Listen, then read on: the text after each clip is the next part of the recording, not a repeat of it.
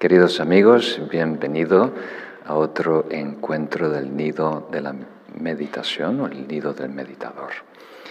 Vamos a atender tus preguntas pendientes, todas las participantes del curso en línea.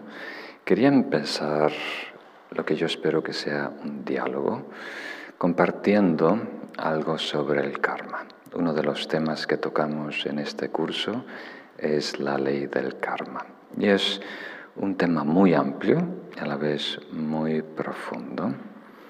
Y hablando hoy con los amigos, con los residentes aquí del centro, surgió este tema. En particular, un aspecto del karma, que es su omnipresencia, en el sentido de que desde una perspectiva económica, hay algunas acciones en nuestra vida que son importantes y otras no.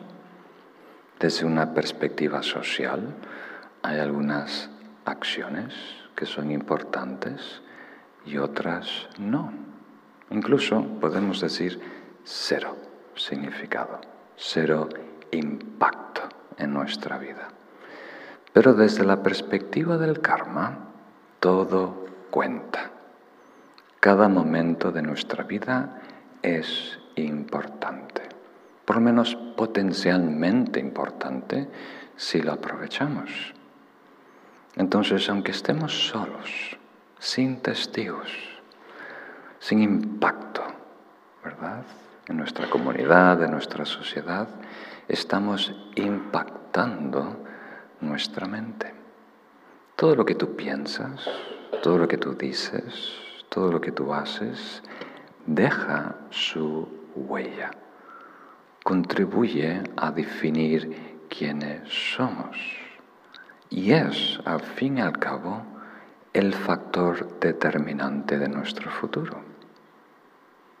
Entonces, lo que hacemos hoy en día determina nuestro futuro objetivo y subjetivo. Quiere decir el entorno, la experiencia que vamos a encontrar y también los recursos internos, las tendencias, los buenos hábitos, las inclinaciones. Entonces es tan importante desde la perspectiva del karma no desperdiciar ni un momento, darle importancia a los detalles, a lo que no tiene importancia ya afuera en el mundo, a nivel económico, social, puede tener mucha importancia en ti, en tu mente, porque todo influye, todo lo que hacemos, todo lo que decimos y todo lo que pensamos define quiénes somos. Entonces el último punto, quería recalcar el karma mental, porque muchas veces le damos un, peso, una importancia desproporcionada a nuestras acciones físicas, ¿verdad? Le damos mucha importancia, y es verdad, la tienen, pero muchas veces lo que nos contamos en nuestra cabeza, es aún más importante. Podemos ser muy cuidadosos de cómo nos manejamos en el mundo, ser muy habilidosos en cómo nos situamos socialmente, muy precavidos. Incluso eso puede dar la ilusión de haber logrado cierta madurez espiritual, pero a lo mejor simplemente somos más viejos. Con el pasar del tiempo, aprendemos que no vale la pena tener una confrontación, gritarle a alguien. Es muy riesgoso. Pero eso no necesariamente quiere decir que ahora tenemos más paciencia, que tenemos más automaestría, más control meditativo. Simplemente hemos recibido más golpes en la vida y ahora nos sabemos manejar mejor en diferentes situaciones. Y eso crea la ilusión de madurez espiritual, madurez psicológica, pero simplemente somos más expertos ahora en lidiar con otros humanos. Y aunque ponemos una fachada aceptable allá afuera ante los demás, puede que nuestra mente no seamos tan coherentes. Puede que nuestra mente no tengamos pensamientos sanos, positivos, optimistas. Muchas veces nos decimos cosas horribles. Realmente nos causamos tanto daño con nuestras palabras desmedidas. Entonces, tenemos que no solo tener cuidado con cómo nos comportamos en el mundo, cómo hablamos públicamente, sino también cómo nos hablamos a nosotros en nuestra mente. ¿Qué tipo de actitud recalcamos? ¿Qué tipo de em, pensamientos enfatizamos? Muy bien, les dejo eso para reflexionar hoy, esta semana. Y ahora pasamos, Javier, a atender las preguntas pendientes. Muchas gracias, Lama. Leo la primera pregunta. Buenas tardes, querido Lama Rinchen y equipo Paramita. Ante todo, nuestro profundo agradecimiento a cada uno de ustedes por la generosa tarea de acercar el Dharma a Latinoamérica con tanto esmero y dedicación. En uno de los círculos de estudio de Buenos Aires, reflexionando sobre el altruismo, se repetía la necesidad de fortalecer nuestra, nuestra autoestima. Esto nos llevó a considerar formas de practicar o generar amor que nos incluyan. De aquí surgió la idea de incluirnos en la oración de los cuatro inconmensurables, o sea, recitarla en primera persona del plural, podamos todos los seres. Sin embargo, esta modificación generó inquietud y más interrogantes que certezas. Entre ellos los siguientes. Un cambio que parece inocente o trivial podría ser motivo de confusión con respecto al propósito de esta fórmula, a la función que cumple en nuestra mente, al sentido de este método habilidoso en nuestra práctica. Y alterar una fórmula ancestral que es operante, que nos va transformando, puede ser un método para fortalecernos y generar autoestima o es el ego enmascarado queriendo filtrarse. Gracias por guiarnos y aclararnos qué es lo más conveniente para nuestra práctica.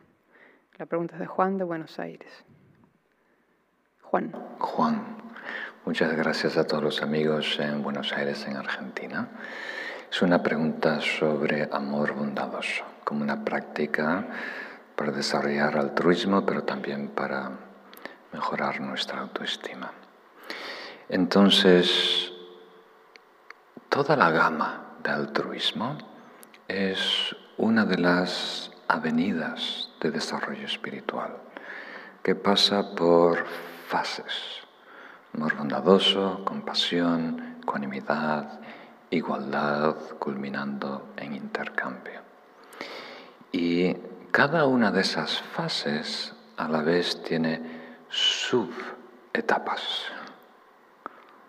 Y, por ejemplo, los que habéis participado en la formación de mi entrenamiento mental integral, el segundo módulo es dedicado al amor bondadoso. Y ahí desarrollamos amor bondadoso en ocho pasos progresivos. Y los primeros dos son meditaciones de amor hacia uno mismo. La primera meditación es amar nuestro pasado. Tomando un poco de licencia, quiere decir perdonarnos por cualquier daño que hayamos podido haber hecho. Y la segunda es amar nuestro futuro, crear una alianza muy especial, muy cercana con nosotros mismos. Y eso no es una innovación moderna o mía, eso viene de los manuales clásicos de los grandes yogis tibetanos. Cuando desarrollamos amor o compasión, tenemos que empezar amándonos a nosotros. Y después enfocarse en un ser querido que ya amas y purificar ese amor, porque tiene algo de residuo de aferramiento, de dependencia. Y ahí progresivamente extendiéndolo a todos los seres. Entonces es muy importante empezar con uno. Entonces, el amor bondadoso tiene diferentes etapas, podemos incluso decir niveles. Y cuando se desarrolla una técnica meditativa, un protocolo de práctica, y cuando eso se plasma en una liturgia, el autor tiene que elegir uno de esos niveles, ¿verdad? O expresarlo de una manera amplia que incluya muchos de los niveles. Pero casi siempre se elige la culminación de esa, esa gama. ¿verdad? Si estamos hablando de amor bondadoso, sería amor bondadoso a todos los seres a todo nivel, incluyendo las causas de una felicidad pura, genuina y sostenible. O sea, acercándonos lo más posible al estado completo, imparcial, incondicional. Entonces, eh, anoté aquí que tienes como dos dudas, ¿no? Si cambiar esa fórmula eh, distorsiona la esencia de la práctica y si cambiar esa fórmula es un juego del egocentrismo, realmente no se debe hacer. Creo que no, que puede venir de un lugar muy honesto, ¿verdad? Pero creo que no es buena práctica a largo plazo, porque crea una mala costumbre de adaptar la práctica, reducirla a nuestro nivel, en vez de nosotros elevarnos ¿verdad? a nivel de, que exige la práctica.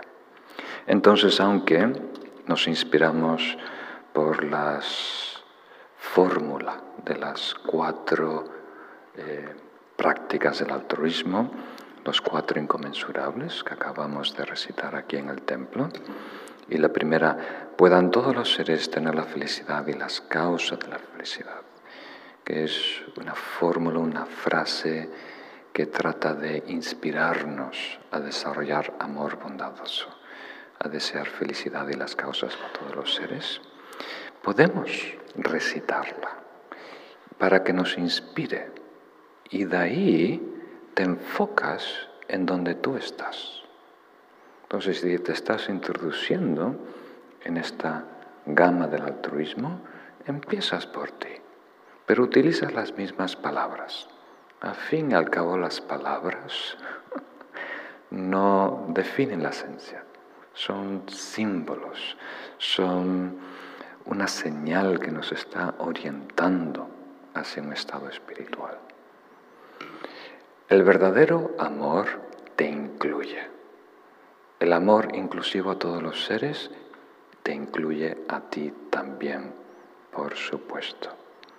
Y llega un punto que eso está tan integrado, es tan obvio, que no es necesario incluirlo en el contrato. ¿Verdad? Yo, pueda yo y todos los seres eh, tener felicidad y las causas de porque si no, ¿cuándo paras? A lo mejor tienes que decir, yo y mis familia y mis amigos y todos los de Murcia también y todos los de todos los seres puedan tener felicidad, ¿no? ¿Cuánto es suficiente para asegurar que no, no quedas atrás, verdad? Entonces es mejor que te incluyas en la práctica, que te incluyas en el sentir no es necesario que esté expresado. Pero sí, em, el enfoque de la meditación debe estar a nuestro nivel. Tenemos que crear una rampa de donde estamos nosotros a esta expresión sublime, poquito a poquito. Pero ya empezamos con la expresión sublime para inspirarnos. Muy bien, pasamos a otra pregunta. Buenos días. En principio agradecer vuestra dedicación, generosidad, esfuerzo, tiempo y amor con el que el venerable Lama Rinchen imparte estas enseñanzas y cursos. Mi pregunta se refiere a la expresión que hace el venerable Lama Rinchen cuando menciona a Hemingway y su vida de excesos, deseos mundanos, etc., y dice, pues sí, te quitan lo bailado también. Con esta expresión, ¿se refiere a que sufrirá las consecuencias del karma, del samsara? ¿Su renacimiento sería desfavorable? ¿Podría renacer en un reino inferior? Un afectuoso saludo y mil gracias. La pregunta es de Jorge desde Madrid. Muy bien, Jorge. Temo que el mensaje no era tan profundo como tú supones, pero es bueno aclararlo. Creo que puede igual ser importante. Inicialmente apostamos por cosas. Pensamos que cosas aportan garantías. Tener aliados, personas que nos quieren y tener posesiones, ¿verdad? Recursos materiales ofrecen garantías de bienestar a largo plazo. Y con el tiempo, con los altibajos de la vida, vamos perdiendo confianza en las cosas externas. Y algunas personas cambian, me dicen, ahora ya no puedo depender de las cosas, porque puede venir una revolución, una guerra, una enfermedad, una pandemia y sacude todo. Pero sí puedo depender de mis experiencias. Y ahí se vuelcan a ser un vividor viajar por el mundo, ir de parranda, tener todo tipo de experiencias, pensando, todo puede cambiar allá afuera, pero nadie me puede quitar lo bailado, porque es historia, ya ha pasado. Entonces, aunque cambie la política, que me pongan en la cárcel, igual tengo lo bailado, tengo esas experiencias, nadie me lo puede quitar. Y lo que yo estaba diciendo era, sí te lo pueden quitar. A lo mejor no el gobierno, a lo mejor no el rey, pero te lo va a quitar al tiempo, particularmente tu memoria. Cuando envejeces, pierdes la memoria. Y si no hay conciencia de una experiencia, no existe. Para que algo exista, tiene que haber la conciencia que lo puede captar. Si no, no existe. Entonces, también la ola del tiempo va a borrar todas tus experiencias. Y todas esas medallitas acumuladas en la solapa, no vas a poder distinguirlas, ¿verdad?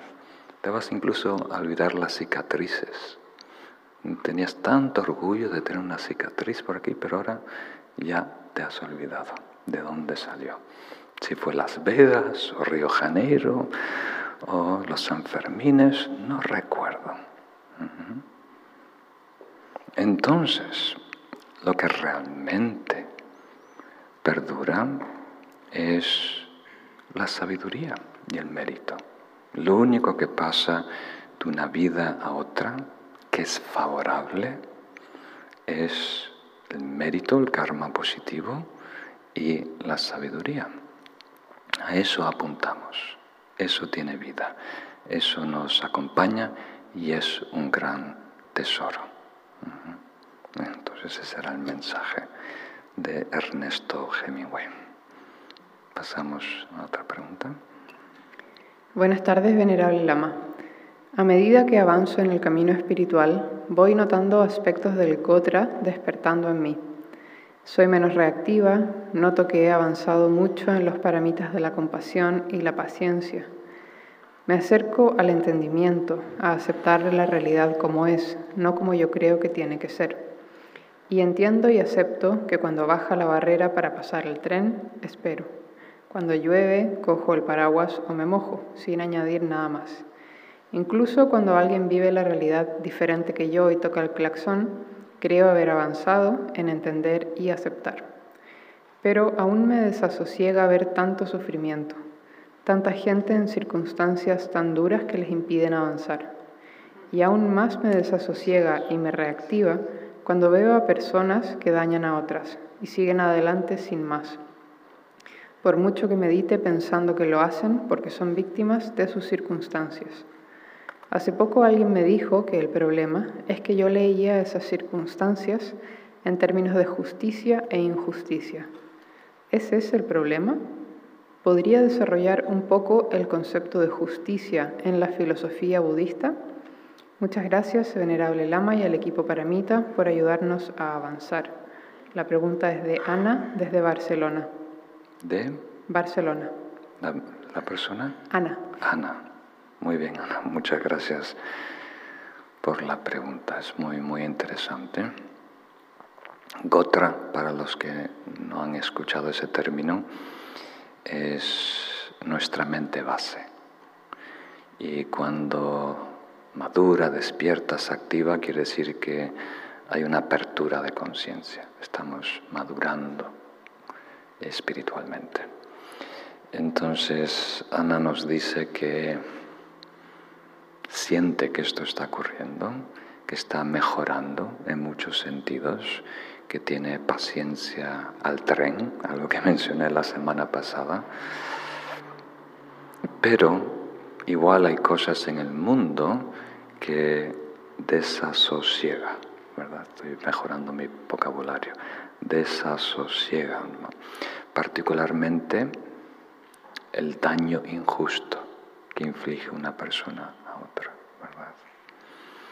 Y sospecha, por lo que le dijo a alguien, que viene por no comprender justicia, el tema de justicia. La justicia, comprenderla mejor o comprender los diferentes niveles de justicia sería beneficioso, pero no es realmente lo que está pasando, yo creo. Lo que te está pasando es lo que nos pasa a todos nosotros. Cuando maduramos en el camino, uno de nuestros aspectos se adelanta. Para resumir, podemos decir que nosotros podemos crecer, desarrollarnos, madurar atencionalmente, tener más eh, equilibrio y lucidez. Podemos crecer de forma paralela en altruismo, empatizar cada vez más con los demás y poder comprender, sentir, valorar su estado. Podemos, de forma paralela, crecer simultáneamente a través de visión, quiere decir nuestra percepción o comprensión de la realidad, lo que realmente está pasando, cuáles son las causas y condiciones que están moviendo, quién soy yo, cuál es mi relación con el universo. Y podemos, de forma paralela, que es a lo mejor lo que te está afectando ahora, madurar en ética, en nuestros valores, nuestra integridad y nuestro autocontrol. Entonces, son como pilares del desarrollo que normalmente están correlacionados, o sea, maduramos de forma paralela, pero suele uno de estos adelantarse. Entonces podemos tener un, ¿cómo se dice? Un crecimiento, un descubrimiento a través de la práctica de amor que acabamos de mencionar.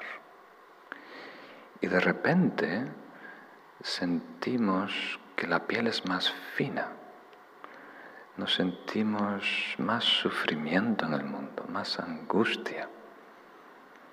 Pensamos que el mundo se está tornando más cruel, más egoísta. Pero no es así. Simplemente uno de nuestros sensores ahora está más refinado, más potente, capta más al otro, su estado, su sufrimiento y demás. Y si el amor se adelanta, particularmente la compasión, más allá de los otros pilares, no tenemos los recursos equivalentes para poder soportar tanto dolor. Entonces, cuando nos abrimos a más dolor ajeno, tenemos que simultáneamente crecer en paciencia, crecer en ética, crecer en sabiduría y crecer en autocontrol, en equilibrio atencional o psicológico. Si no nos quema, nos satura. Entonces el desarrollo espiritual es escalonado. Entonces cuando hay un salto de escalón, los otros aspectos suelen quedar atrás. Sentimos una sobrecarga. Entonces la solución no es sentir menos. Cada vez vamos a percibir más. Y cuando toca algo maravilloso, como un jardín lleno de flores, fantástico. Los colores más saturados, los aromas más intensos, pero nos abrimos a todo. Y eso quiere decir que también vamos a detectar más cosas, que personas ahora mandan más indirectas, que personas ahora son más traviesas, son más egoístas que antes. Y nos llega como una ola, es como, nos llega como un golpe. De pronto sentimos ese choque, ese, esa sorpresa de introducirnos en una realidad más cruda y dura. Y eso es buena señal. Es como tú sospechas, estamos eh, ampliando, creciendo, extendiendo, puliendo, eh, refinando nuestra conciencia. Percibe más, sabe más. Solo quiere decir que ahora hay que trabajar de forma paralela en los otros aspectos, particularmente paciencia, particularmente shamatha y particularmente amor bondadoso. Y si podemos, por supuesto, sabiduría, una mejor comprensión de lo que está pasando. Entonces, cuanto más escalones vives, mejor. Es buena señal.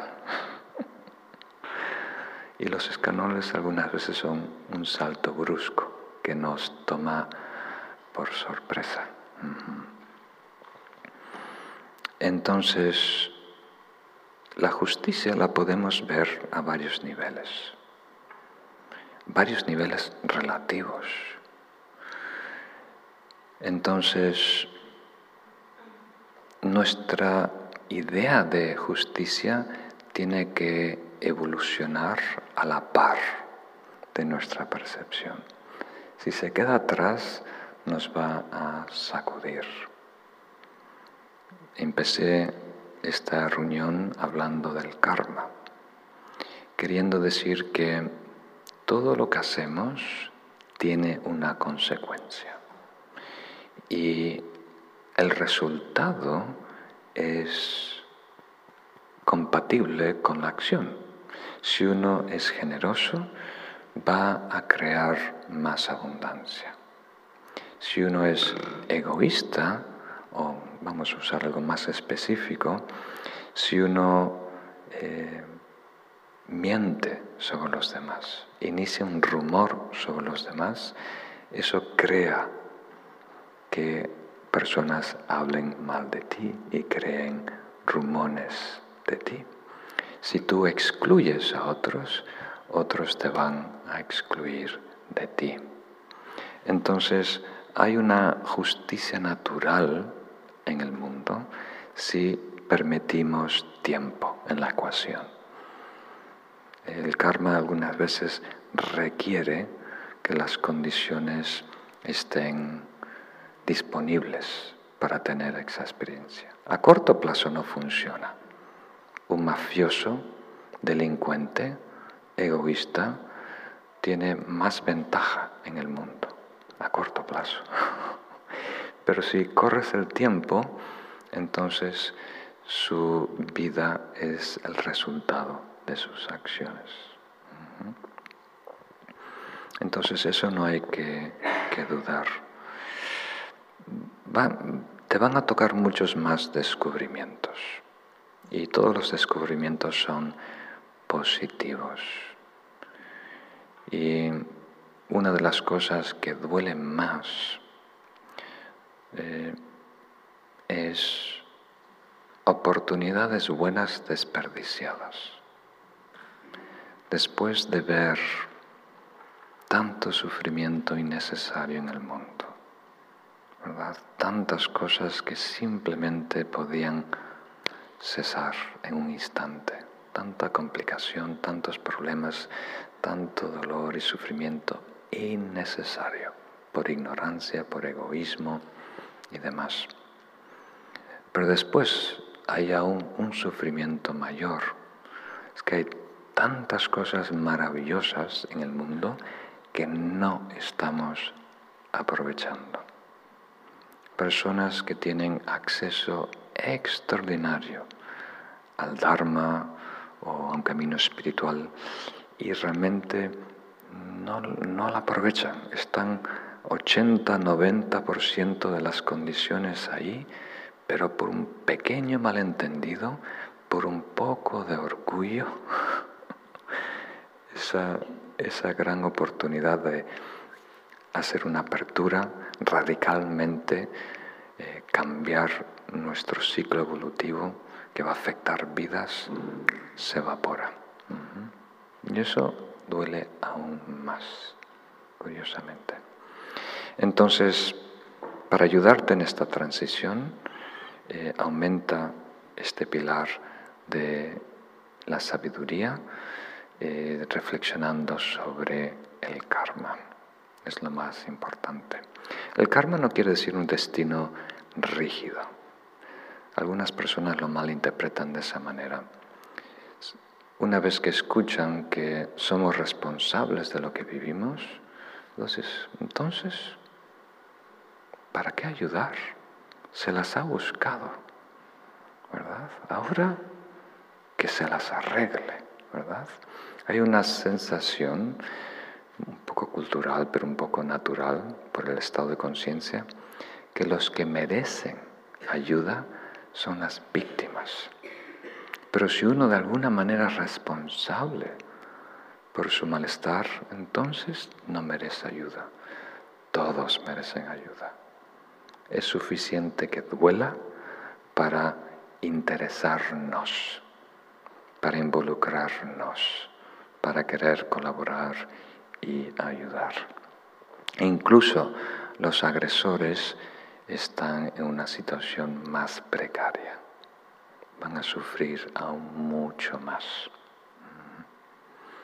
Muy bien, pasamos a otra pregunta. Buenas tardes. Voy a ser parte del próximo retiro El Camino del Mantra, donde tomaré refugio. ¿Qué recomendaciones puede darme para ese momento? Muchas gracias. La pregunta es de Luis, desde Rosario, Argentina. Muy bien, Luis. Mm, sí, el, el refugio es una práctica muy importante. Es la base del desarrollo espiritual en el budismo. Y lo más importante es estar bien informado. Es importante comprender lo que es el refugio.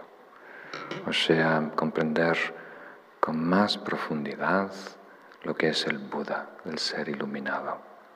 El potencial a la vez que todos tenemos de iluminarnos. Lo que es el Dharma, los estados espirituales. Lo que son eh, la sangha, los maestros y maestras ascendidas. Es muy importante comprender el objeto de refugio, la motivación para tomar refugio, la forma de tomar refugio, el beneficio de refugio. Entonces apóyate en algunos cursos que he dado. Eso lo, menciono en casi todos los cursos. ¿Perdón? En las 37 prácticas, un curso que está ahora disponible en la plataforma, una de las acciones trata el refugio. Entonces es muy importante repasarlo. Muy contento que puedas eh, tener un, encuentro con su santidad y tomar refugio en el Buda Dharma. Muy bien, próxima pregunta. Si hay alguna aquí también podemos atenderlo. Tenemos dos preguntas similares que voy a leer juntas. La primera dice, gracias Venerable Lama Rinchen por este curso que me está siendo muy beneficioso. La pregunta es de la lección 6. Es referente a la renuncia del brillo de samsara y desarrollar una vida sana y alejarse de actividades mundanas. ¿Se podría expandir en estos dos puntos, renuncia y actividad mundana? Muchísimas gracias por su paciencia y generosidad. Esta pregunta es de Amalia, de Barcelona. Y la otra pregunta, querido y venerado Lamarrinchen, contesto por este medio, tal y como usted nos pidió, su pregunta acerca del formato empleado de preguntas y respuestas. Me parece bueno porque me he sentido identificada en muchas de las dudas formuladas y usted nos dijo que estas preguntas sirven además como base para cursos futuros. No tengo palabras para agradecer a usted y a Paramita su generosidad, su bondad, y doy gracias todos los días por haberla encontrado y que sus enseñanzas me hayan llevado al estudio del Dharma. Venerable Lama, tengo a menudo la sensación de que tras el tiempo de estudio, reflexión, meditación, y tomando refugio todos los días, me encuentro con el fracaso. Es como si saliera todos los días de mi casa con un vestido inmaculado, fruto de haber trabajado en mi conducta, palabra y mente, y llegara de vuelta con el vestido manchado y arrugado. Intento ver a los demás como Budas o bien como seres que, como yo, están librando sus propias batallas, pero a veces siento como si fuera un alcohólico a quien llevaran de bar en bar porque la mayoría de las veces esos bares están en el trabajo o en la familia. En muchos casos en el bar pido agua, pero otras veces en donde los estados aflictivos me embargan, me tomo el chupito venenoso, lo que me lleva a rechazar con frecuencia samsara y a quererme aislar. Me pregunto, ¿es normal lo que me ocurre? Me encantaría llegar al bar y estar en paz. Gracias a usted y al equipo Paramita. Esta pregunta es de Rosa desde Dax, Francia. Muy bien. Sí, creo que eh, gracias por unir estas dos preguntas, creo que están relacionadas sobre renuncia de samsara y cómo vivir en samsara. Samsara quiere decir nuestra realidad habitual, en donde estamos impulsados por el karma negativo, por los velos en realidad, por la ignorancia, por el egocentrismo, los estados aflictivos, como dice el, chupito de veneno, las emociones negativas y entonces renuncia, vamos a definir, hacer esa distinción. Renuncia es un descubrimiento, o podemos decir que es el resultado de un descubrimiento. La renuncia es una madurez espiritual que nace o es el fruto de descubrir qué es realmente insatisfactorio y satisfactorio. En otras palabras, la felicidad. Entonces, y, tiene varios niveles, ¿verdad? varios pasos. descubrimos que de la manera que coexista el egocentrismo, no vamos a estar felices. No hay manera de que coexista la felicidad y el egocentrismo. Estados negativos como la ira, como los celos, la envidia, dependencias y la felicidad. No, hay, no pueden coexistir, ¿verdad? Y eso, eso nace de un descubrimiento es una de las primeras enseñanzas que dio el Buda, las cuatro nobles verdades, definiendo, distinguiendo lo que es la felicidad genuina de la felicidad falsa. Es un estado espiritual, esa madurez espiritual. Es uno de los tres más importantes, como mencioné la semana pasada. Renuncia, bodhicitta y vacuidad. Inicialmente nos tenemos que dar, crear espacio para desarrollar ese estado espiritual. Porque todo empieza con una sospecha. La sospecha que la felicidad no va por ahí, que desarrollando las actividades mundanas típicas, los chupitos en el bar, ¿verdad? Enfadándote, compitiendo con los demás, no va a ser plenamente satisfactorio. Hay una sospecha, porque a corto plazo tenemos un golpe, una estimulación, pero a largo plazo vemos que no ofrece lo que promete. Esa fama no nos dio la estabilidad la felicidad que queríamos, ese placer no nos dio la satisfacción que queríamos, ese recurso, ese trabajo, ese logro, ese título, esa persona no nos dio la felicidad eh, estable, permanente que queríamos. Entonces, estamos apostando allá afuera en el mundo diferentes cosas y eh, nos sentimos desfraudados. Muchos de esos proyectos, esas apuestas, las perdemos y empezamos a sospechar el juego no funciona, samsara no funciona. Incluso a lo mejor está trucado. El juego está trucado. No hay manera de ganar con egocentrismo. Pero es una sospecha, ¿verdad?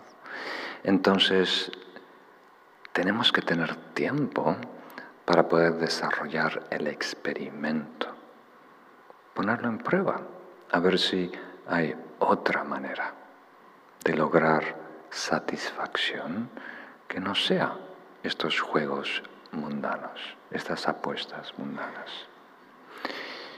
Y entonces necesitamos alejarnos un poco del ruido, un poco de los juegos para poder sanarnos, lograr equilibrio interno. Entonces, es difícil hacerlo en el bar, como tú dices. Simultáneamente estar en el casino, apostando y estar completamente por encima del resultado. No sentir ninguna palanca emocional, ninguna presión si te quieren, no te quieren, si te llaman, no te llaman, si este proyecto sale bien o si ganas, si pierdas. Que estás por encima de todo eso. Es difícil estar por encima de todo eso cuando estás enchufado en todo eso, ¿verdad? Con las fichas en la mesa apostando y los dados brincando. Entonces, necesitamos un poquito de espacio. Quiere decir, aunque la renuncia es un estado interno, espiritual, necesitamos tener un desprendimiento, una soltura, un espacio con los proyectos allá afuera por un tiempo, para lograr cierta independencia. Entonces, espero que esté respondiendo a las dos preguntas. Esa es la relación entre renuncia. Tenemos que hacer un gesto en nuestra vida de renuncia para facilitar el desarrollo del estado espiritual de renuncia. ¿Verdad? Em, y aislamiento no quiere decir ser un ermitaño, no quiere decir ir a una cueva en los Himalayas o ir a una cueva en ¿Dónde están las cuevas en España? En los Pirineos. No es necesario, pero tenemos que organizar nuestra vida para protegernos de lo que puede ser nocivo. Personas, cosas, proyectos que puedan provocar estados emocionales negativos. No eternamente, solo hasta que podamos lograr cierto equilibrio interno. Y después nos podemos exponer gradualmente a personas problemáticas, a situaciones exigentes, a más adversidad. Y con adversidad no queremos decir solo cosas fuertes, negativas, críticas. También queremos decir éxito. Porque cuando alguien desarrolla una adicción al juego, no se hace adicto porque pierde, Se hace adicto porque gana. O sea, si el casino fuera totalmente trucado, entonces nadie asistiría. Entonces el casino está justo al borde, ¿verdad? dependiendo del juego, 55% para la banca, para la casa, y después 45% probabilidad para ganar a, la persona. O sea, de vez en cuando ganas.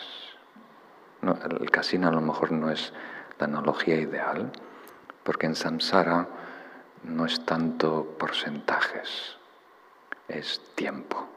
A corto plazo hay gratificación inmediata, pero a largo plazo hay una caída precipitada.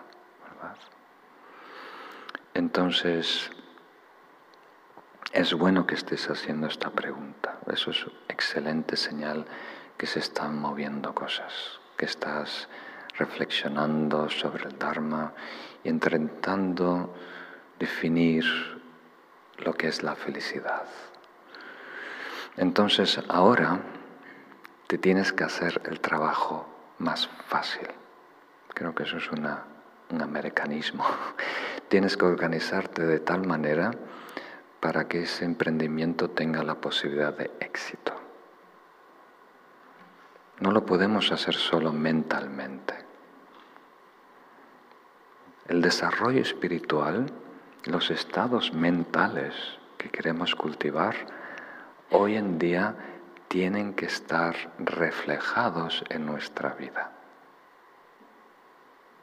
Si no es muy difícil nadar contra la corriente. Cuando logremos maestría, realización, ahí sí puedes nadar contra la corriente. Puedes estar en el lugar más negativo, con las personas más tóxicas, egoístas, violentas, con el brillo eh, más, como diríamos,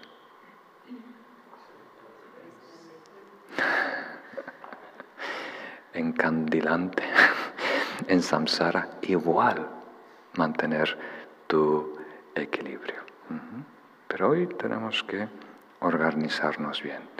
No podemos progresar mucho si no tenemos una vida sana, si no tenemos amigos sanos, si no tenemos una dieta sana, si no tenemos costumbres sanas, si no tenemos una vida moderada, ¿verdad? Nuestro desarrollo interno hoy en día depende mucho de cómo vivimos nuestra vida. Cuando ese desarrollo sea casi total, mucho equilibrio interno, ahí no importa. Podemos estar en el medio, de una tormenta y no nos despeinamos. Ahora alguien sopla y ya te despeinas. alguien hace la más mínima cosa, te mira mal y ya te amarga, ¿verdad? Mediodía.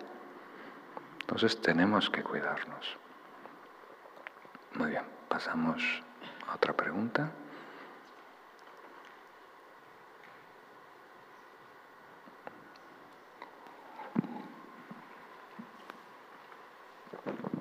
Hola Lama, eh, muy buenas tardes. Muchas gracias por este curso tan bueno.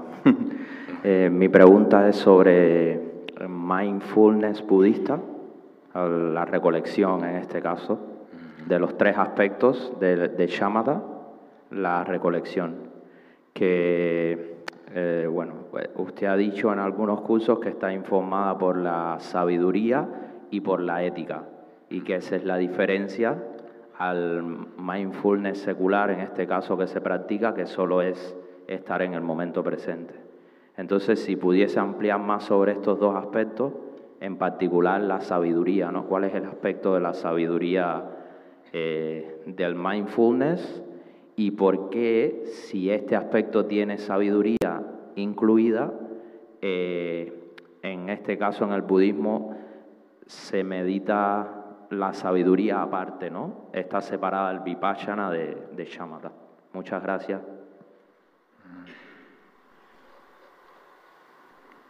Muy bien. Sí, es, un tema muy, muy importante. El mindfulness. Yo estoy intentando ahora introducir este término en castellano, recolección, pero no es tan popular. Entonces, Hoy en día hay un movimiento muy extenso de mindfulness secular y estoy muy contento que así sea, porque eh, demuestra que hay un interés muy genuino en cultivar nuestra mente, en tener herramientas para entrenar nuestra mente y eso es fantástico. Este movimiento de mindfulness secular tiene muchos orígenes. una persona que se destaca es el doctor John Kabat-Zinn, que en los años 80 empezó a atender a sus pacientes con, meditación, con mindfulness, y fue muy eh, exitoso, benefició a muchas personas. Creo que inicialmente era para eh, recuperarse de operaciones y también para personas que estaban superando adicciones, pero ahora tiene una aplicación más amplia, particularmente para mitigar estrés, incluso depresión y demás. Entonces, muy bueno, muy positivo. Es, no es exactamente lo mismo que el mindfulness o la recolección budista. Eh, como se practica a nivel secular o terapéutico es vivir el presente sin juicio. Entonces es la herramienta que te permite adueñarte del presente y de esa manera cortar la mente discursiva, que es el combustible de las emociones, que se disparan estos pensamientos cíclicos. Entonces es muy útil para cortar la mente eh, discursiva como una herramienta terapéutica. El mindfulness o la recolección budista es un aspecto de la atención. No es una meditación en sí, pero es una herramienta que empleamos en la meditación. Y es atención enfocada, que está, como diríamos, permeada de ética y sabiduría. Queriendo decir que para de la perspectiva budista no es suficiente adueñarnos del presente. Eso es solo un primer paso para cortar la mente discursiva. Queremos no solo mitigar eh, desequilibrio psicológico, queremos cultivarnos, queremos mejorar. Y por lo tanto tenemos que cultivar un estado positivo. Entonces nuestra atención debe saber qué es positivo. Y en pali, en sánscrito, en tibetano se usa el verbo recordar. O sea, recordamos un objeto puro y sano. ¿Cómo puede ser el amor? ¿Cómo puede ser un, objeto táctil como la respiración para entrenar nuestro enfoque, como puede ser la impermanencia, ¿Cómo puede ser la ley del karma? ¿Cómo puede ser eh, una conducta, un precepto que has adoptado? Entonces lo traes al presente, te recuerdas y mantienes ese objeto virtuoso en tu mente, lo retienes ahí.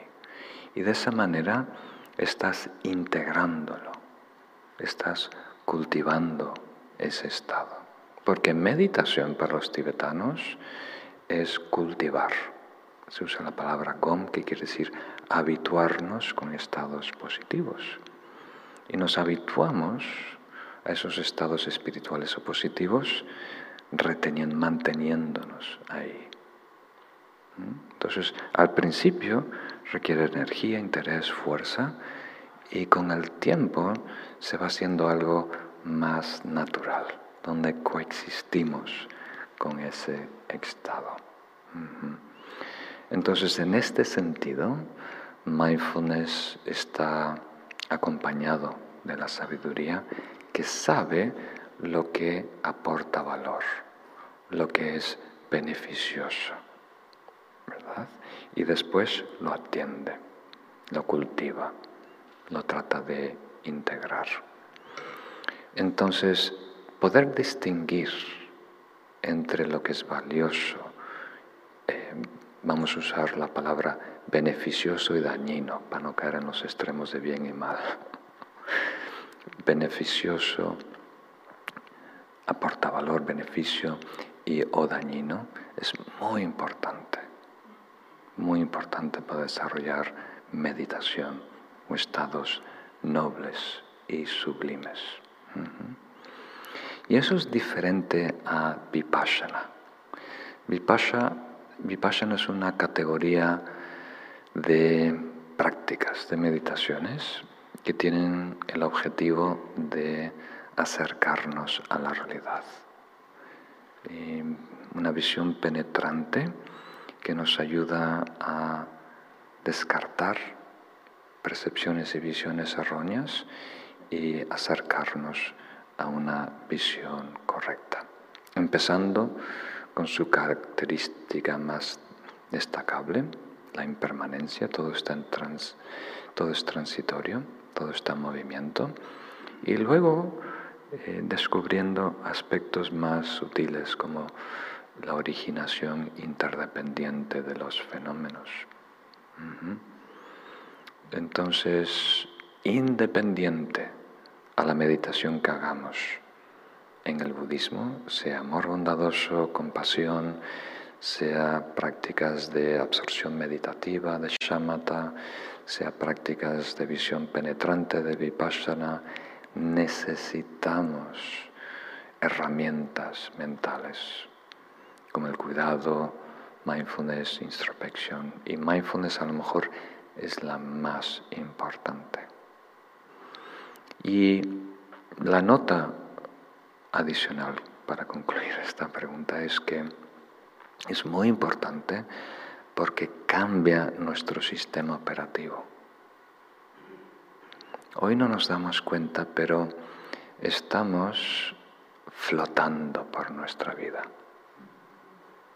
Flotando en el, en el sentido de ser una pluma o un, un pompón de algodón que lo lleva caprichosamente los vientos kármicos pa' aquí para allá. O sea, hemos adoptado sin darnos cuenta una postura, una actitud muy pasiva y estamos a la espera de que algo pase. Y luego reaccionamos impulsivamente ante eso. La reactividad del egocentrismo nos hace rebotar a lo que dice esto a este sabor, a esto que veo. Entonces somos como una pelota que está rebotando de un lado a otro, con golpecitos, con estimulaciones, con recuerdos, con paranoias, con palabras. No tenemos la mano en el volante, no estamos dirigiéndonos, conduciéndonos hacia un estado conscientemente. Y si introducimos mindfulness a nuestro sistema operativo, todo cambia. Las manos están en el volante y empezamos a elegir qué atendemos, qué sentimos, qué pensamos. Inicialmente parece un tanto mecánico, un tanto eh, artificial, por la mala costumbre. Pensamos que si estamos participando demasiado en la vida, ya no hay magia, ya no hay intuición, ya no hay descubrimiento. Pero no es así. Va a haber mucho más, porque vamos a estar más libres de los patrones conductuales arraigados que nos manejan a su antojo. Entonces es muy importante elegir lo mejor que sabes y cultivar ese estado. Y atrévete a hacerlo, no solo en el cojín, en tu vida diaria. Cada tanto, plántate firme, dice, ahora voy a pensar positivo. Ahora voy a considerar esta idea positiva. Ahora voy a atender esto que yo elijo, ¿verdad? Ya no voy a flotar. Por estos próximos cinco minutos no voy a flotar a la merced de las corrientes. Aquí mando yo, aquí elijo yo. Y eso cambia radicalmente nuestra vida y impulsa una nueva etapa de desarrollo espiritual. Muy bien, pasamos a otra pregunta. Cuando usted menciona el alcanzar una felicidad o estados espirituales no condicionados, no puedo dejar de pensar que esos estados serían, en rigor, condicionados, artificiales, porque son producto de una práctica. Y la verdad que eso de enredarme en estados espirituales mucho no me interesa. ¿Podría brindarme más claridad al respecto? Muchas gracias. La pregunta es de María desde Argentina. María, ¿cómo que no te interesan los estados espirituales? ¿Qué has escuchado? Algo raro has escuchado. Porque cuando decimos estados espirituales, estamos diciendo lo mejor que te puede pasar. No hay nada mejor que tú sepas, que tu familia sepa, que tus amigos sepan, que los estados espirituales. Quiere decir elegir un estado de libertad, puro, sublime, como la paciencia. ¿Quién no quiere la paciencia? ¿Quién no quiere la habilidad de mantenerse en paz cuando siente adversidad? No hay, eso es un tesoro. Si tuviera valor monetario, no hay, costaría millones y billones. Había una fila, ¿verdad?, de grandes mil millonarios en cola para comprar paciencia la tenemos que dosificar. Entonces hay algo raro con tu definición de estados espirituales y espero, espero que pueda aclarar un poquito. Vamos a empezar con tu sospecha de que si desarrollamos algo, se convierte en algo artificial. No me acuerdo las palabras, un estado eh, condicionado porque estamos creando causas y condiciones. Eso es muy interesante. Pero eso no es lo que está ocurriendo. Vamos a insistir, ya que hemos tocado en esta sesión el amor bondadoso. El amor bondadoso es un estado espiritual en donde estamos interesados en el bienestar del otro, particularmente en que mejore su estado, ¿verdad? La compasión es un estado espiritual donde estamos interesados en el bienestar de otro, pero queremos reducir su malestar. El amor bondadoso quiere aumentar su bienestar. Pertenecen a la misma familia, pero matices importantes. Entonces vamos a hablar del amor bondadoso. Para desarrollar ese estado espiritual que nos libera de nuestras paranoias, nos libera de nuestra baja autoestima, de nuestro miedo. Y no porque lo dicen los grandes yogis a través de la historia, que para mí es suficiente, pero hoy en día está respaldado por mucha evidencia empírica. Hay muchos estudios sobre amor bondadoso, altruismo y compasión. Nos ayuda físicamente, aumenta nuestro sistema inmunológico, nos ayuda psicológicamente a, a muchos niveles. Está muy, muy, muy confirmado. Entonces, para desarrollar ese estado noble, puro, desarrollamos técnicas. Lo podemos hacer de forma casera en el día a día, simplemente viendo a alguien, empatizando con esa persona, interesándote por su bienestar y deseándoles bien, en vez de estar repitiendo el mantra mi, mi, mi, mi, mi, yo, yo, yo, yo, yo, qué me falta, qué necesito, qué quiero, que es tan obsesivo. Entonces podemos apoyarnos en un ejercicio donde visualizamos a alguien querido y le deseamos bien. Podemos acompañar ese deseo de palabras, podemos acompañarlo de una visualización en donde mandamos luz, representando nuestros recursos, compartiendo todo lo que tenemos con esa persona para inspirarnos a querer más, a preocuparnos más por la otra persona. Entonces, ¿qué es lo que realmente está pasando?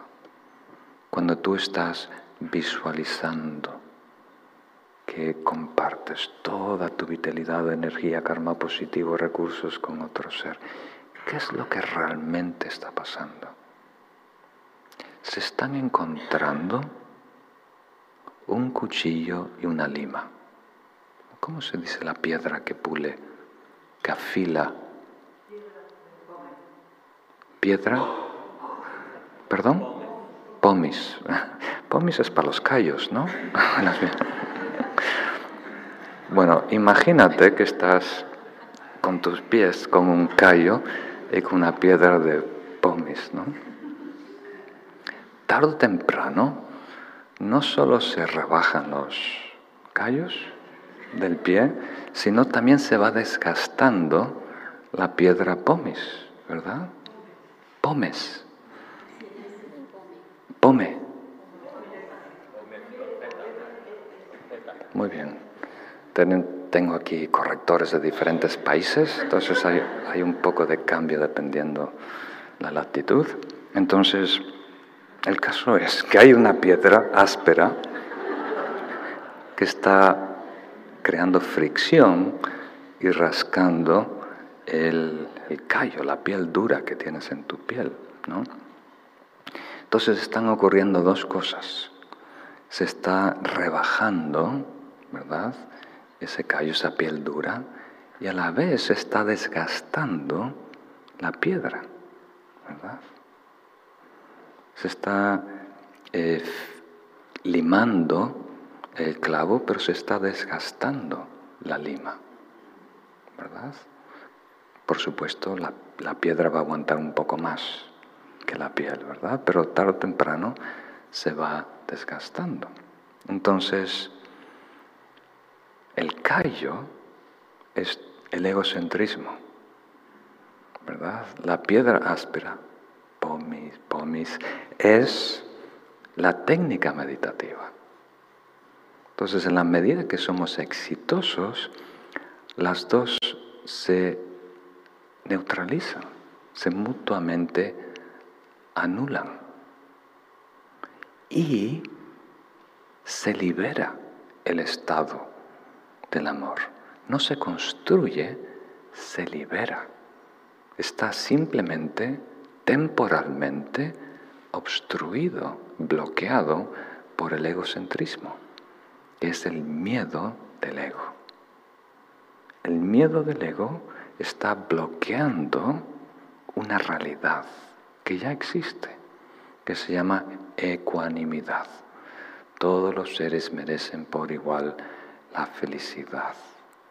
Y ese reconocimiento, que no es cultural, no es religioso, simplemente lo que es, todo ser vivo tiene el mismo derecho a ser feliz, ese estado, esa sabiduría de ecuanimidad representada en el budismo por el color amarillo, la energía amarilla, el Ratna Sambhava, se libera cuando quitamos el velo de el egocentrismo.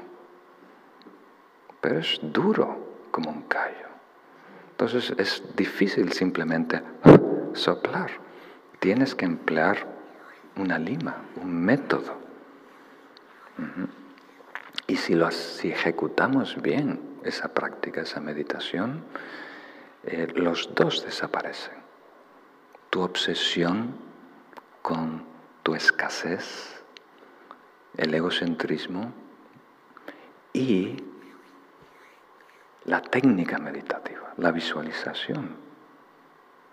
La visualización, la técnica que desarrollas es para inspirarnos a acercarnos, neutralizar el egocentrismo y darnos acceso a lo que ya es el estado natural, un aspecto de nuestra mente pristina, una de las cinco sabidurías primordiales, la sabiduría de la ecuanimidad.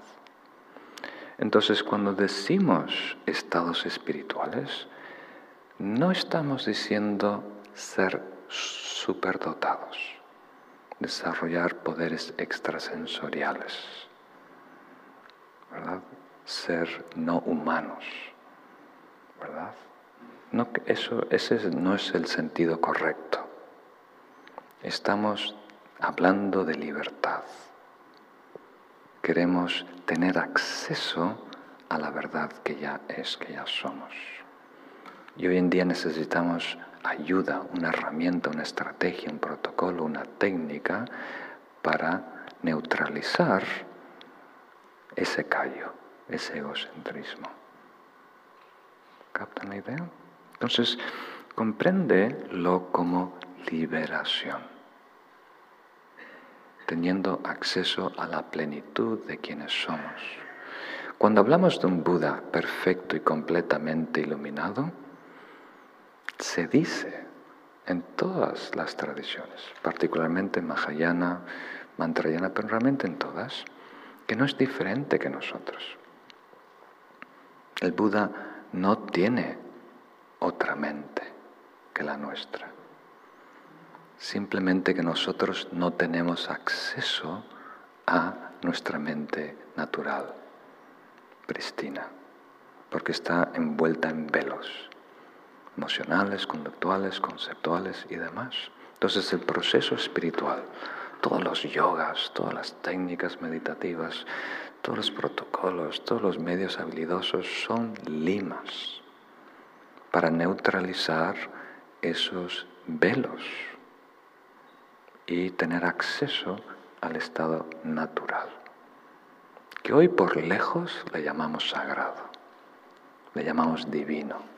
Pero los yogis, los grandes yogis realizados iluminados que tienen acceso, le llaman ordinario. Eso es ordinario, eso es común, eso es lo natural, eso es lo obvio.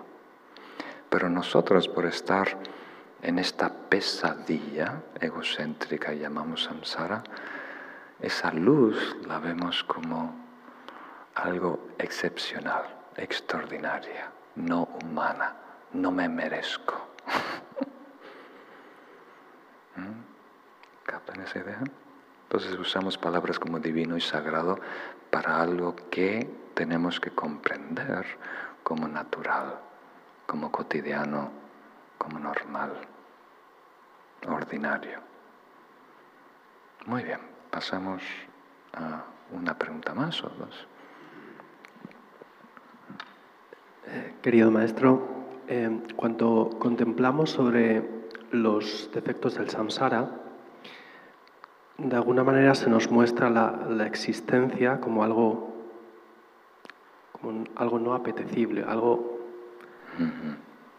Entonces, ¿cómo, ¿cómo equilibra o cómo se relaciona la contemplación del precioso renacimiento humano con, esta otra contemplación?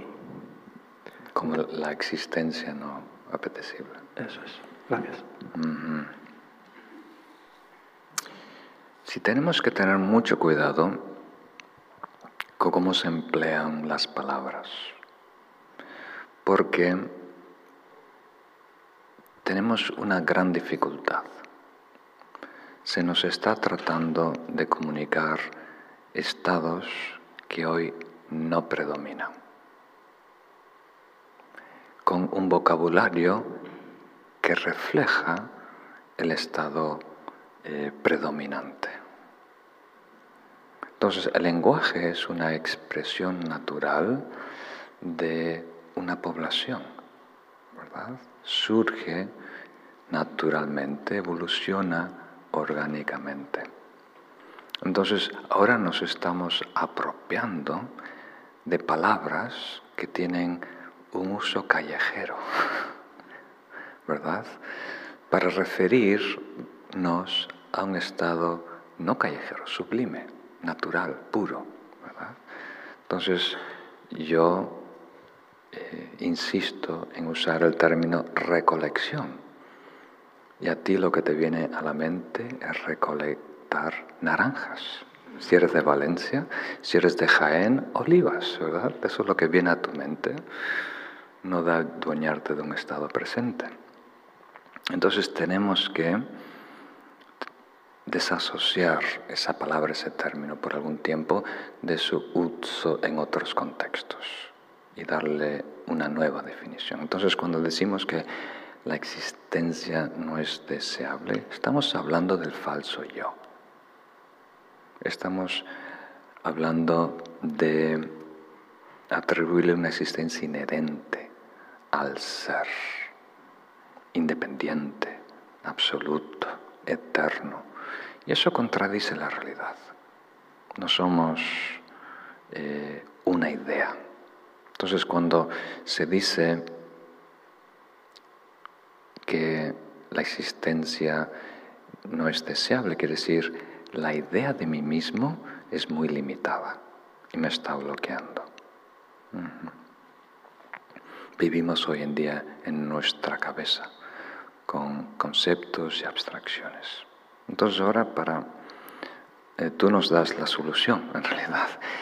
Eh, la solución es reflexionar sobre lo que llamamos la preciosa vida humana, que también es un término muy engañoso.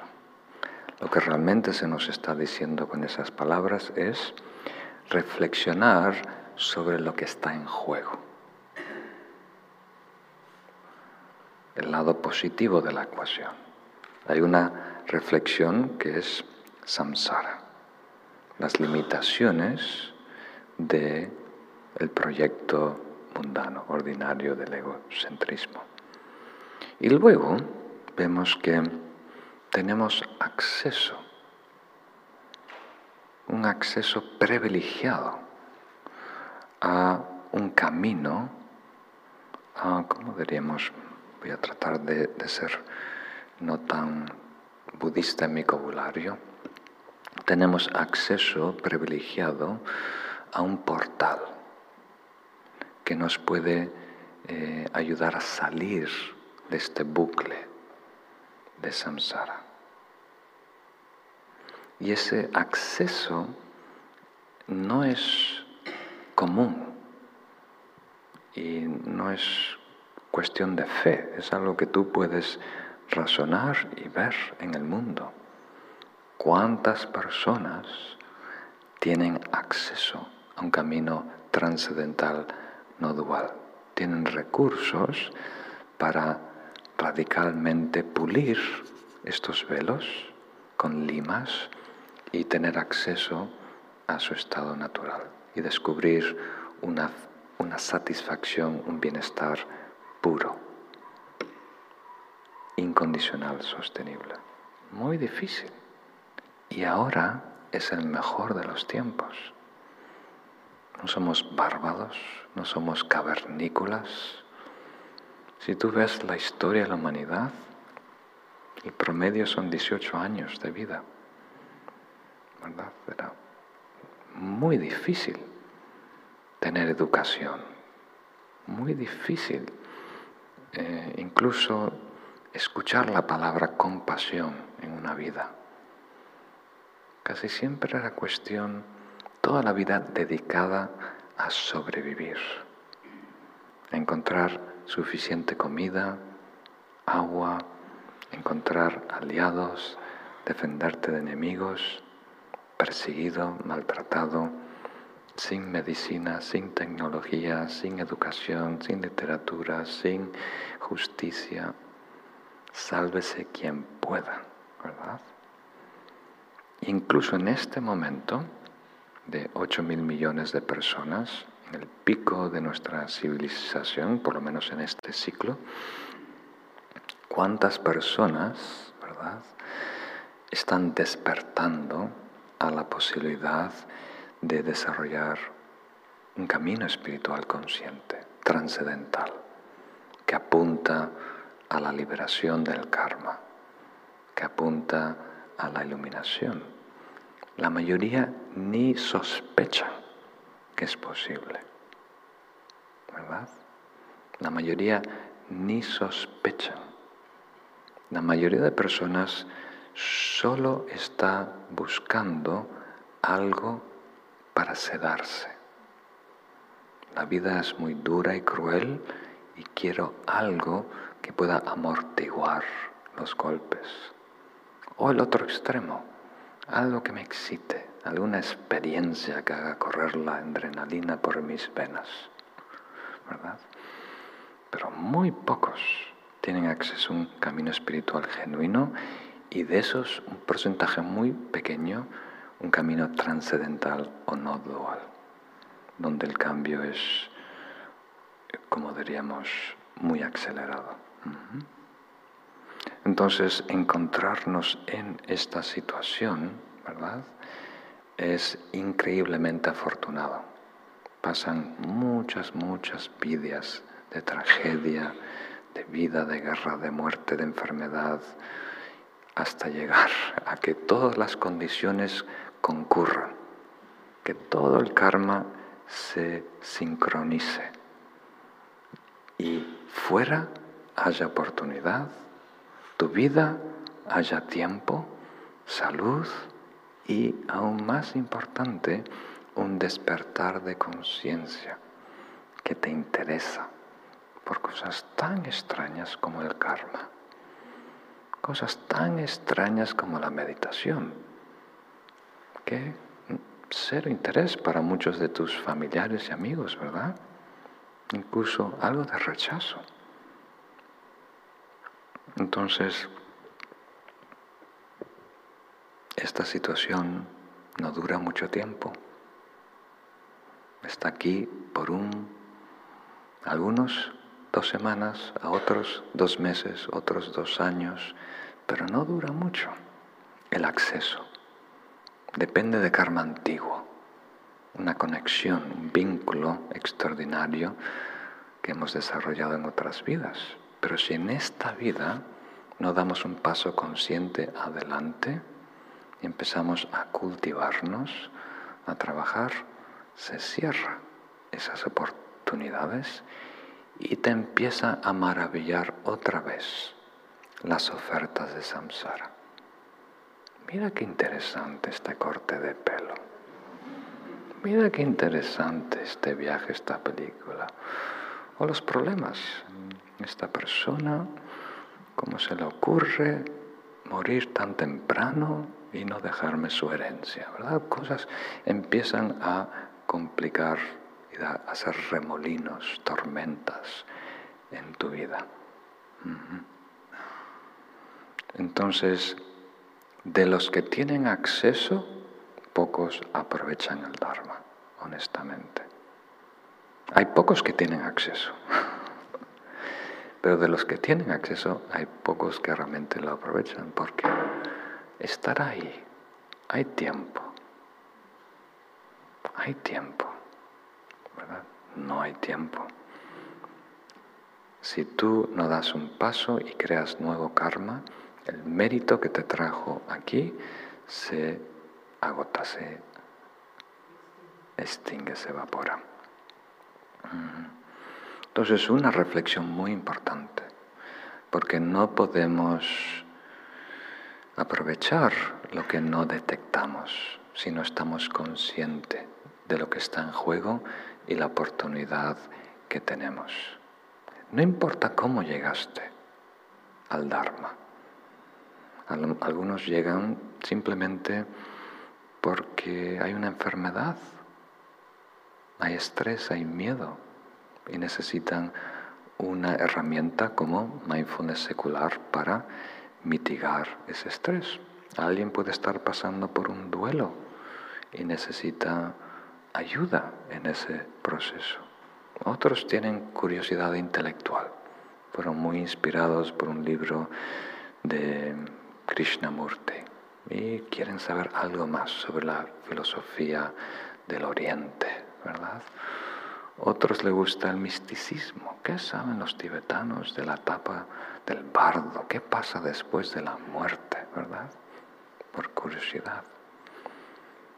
Esas no son razones muy buenas, honestamente, pero son suficientes para darte acceso. Pero una vez que tienes acceso, eh, descubres que la realidad es muy diferente.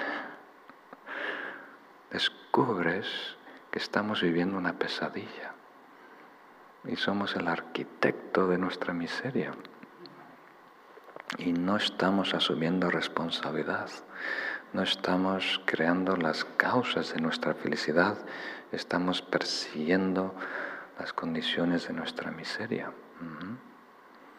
Entonces, ese descubrimiento a mí me cambió la vida. Y me siento tan afortunado de que todo coincidió y que tuve la ayuda, la paciencia de mis maestros espirituales y también que todo estaba en un lugar, todo coincidió, fuera y dentro, para tener acceso, interesarme por ello.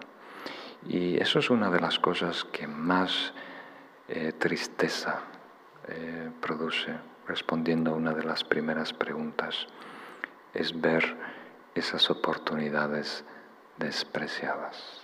Particularmente conocer amigos espirituales que están mejor posicionados que yo. Personas más sanas, más nobles, más generosas, más inteligentes, ¿verdad? Que realmente pueden hacer un salto muy grande en esta vida. Pero hay una traba, hay como algo que cae entre el engranaje, algo se tuerce.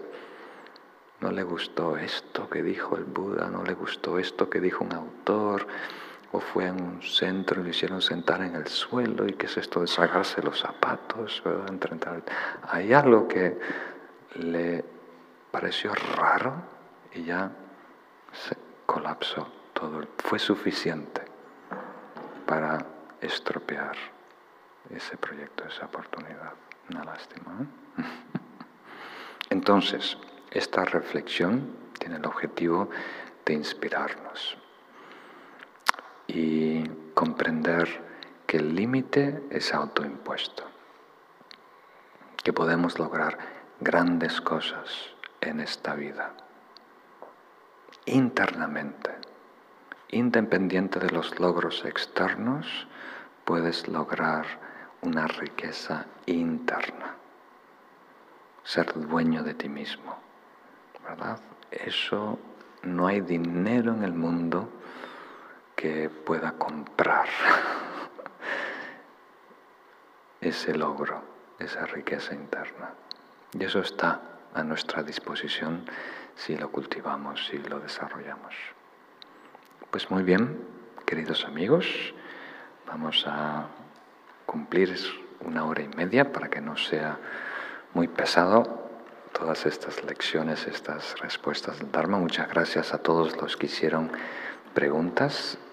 Si no llegamos a, todas, vamos a seguir atendiéndolas en futuras semanas. Y ahora, como solemos hacer, para concluir las sesiones, eh, dedicamos el mérito, una práctica muy importante y si no te parece importante la deberías hacer más, porque necesitas más mérito. Muy bien, entonces vamos a recitar juntos, simplemente cuatro estrofas, deseando que si hay algo bueno que surge de este encuentro, de mi práctica, de mi día, de mi vida, que no quede solo aquí, que se extienda a los demás. Y eso ayuda de muchas maneras a desarrollar altruismo y fortalecer el karma positivo, transmutarlo a karma espiritual. Y ahora le pedimos a Venerable Pema que nos ayude con la recitación, que nos guíe. Vamos a la página 49 del librito. A través de esta virtud alcanzaré el estado del omnisciente y de ese modo superaré todas las limitaciones. Pueda liberar a los seres del océano de la existencia cíclica, donde las olas del nacimiento, vejez, enfermedad y muerte surgen violentamente Comparto los méritos que he ganado en la práctica del precioso Dharma sagrado de la Gran Vía, para que todos los seres sean dichosos en encontrar enseñanzas puras y genuinas. Con mi poder voy a erradicar completamente todas las fuerzas negativas, las doctrinas extremas, la variedad de enseñanzas falsas y el resto de los males que afligen a los seres que todos los seres a lo largo de sus vidas en los mundos obtengan el mérito y la sabiduría ilimitada y de ese modo se conviertan en el tesoro inagotable de todas las cualidades, métodos, sabiduría, absorciones y poderes. Muy bien, muchas gracias a todos los que se acercaron al templo. Tengan una linda semana.